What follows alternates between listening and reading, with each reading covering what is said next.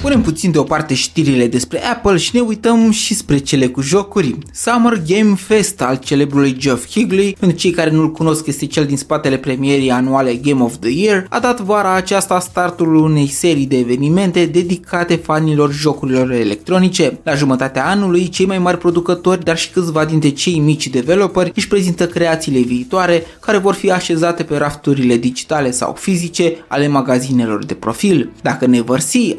Untold sau Electric Castle reprezintă pentru Party People motivele pentru o vară incendiară, atunci Summer Game Fest, Future Games Show Summer, Xbox Games Showcase, Ubisoft Forward și Capcom Showcase îi duc pe gameri într-un fel de nirvana unde își vor găsi motivele pentru a zări an de an curcubeul RGB, dar și liniștea sufletească a joystick-ului că tastele și butoanele sale vor avea ce zornăi pe cele mai faine lansări ale acestui an. Mă rog, numărul evenimentelor este mai mare, dar cele menționate de mine cuprind cele mai importante și așteptate titluri din istorie, ne mai amintind și showcase-ul celor de la Sony din mai, unde să fim sinceri s-a furat startul și au fost anunțate câteva jocuri care au fost cumva reanunțate și în cadrul următoarelor show-uri. Na, în lipsa E3-ului s-a creat așa o salată cu de toate în mediul online, dacă e să estimăm numărul acestora, an de an cred că pot exista aproximativ și 100 de lansări virtuale ale creatorilor de jocuri, publicațiilor din domeniu și chiar ale producătorilor hardware și de console. Din datele regăsite pe internet, pare că industria de gaming valorează aproximativ 200 de miliarde de dolari și trebuie menționat că mai bine de jumătate din acești diversișori se duc spre zona de mobile. Bogdan este numele meu, iar în acest episod de Short Tech News am decis strategia următoarelor două episoade. În primul ce va veni, pentru a fi cumva o continuare a acestuia, îți voi spune care dintre jocurile menționate zilele acestea merită din punctul meu de vedere așteptat cu adevărat cu entuziasm în viitor, iar în celălalt voi face o mică recapitulare asupra jocurilor deja lansate în prima parte a acestui an, având în vedere că am atins deja borna pe care este inscripționată luna a șasea. Eu zic că în ciuda câtorva titluri care au fost lansate cu ceva defecte și de la care se aveau așteptări majore, au existat și alte jocuri ce deja au făcut furor și care cred eu pot ajunge pe lista scurtă a nominalizațiilor la titlul de GOTY și sincer din ce am văzut până acum, nici viitoarea jumătate de an nu se va lăsa mai prejos și va aduce cu ea câțiva pretendenți valoroși. Până data viitoare să fie abonare și butonare. Pe curând!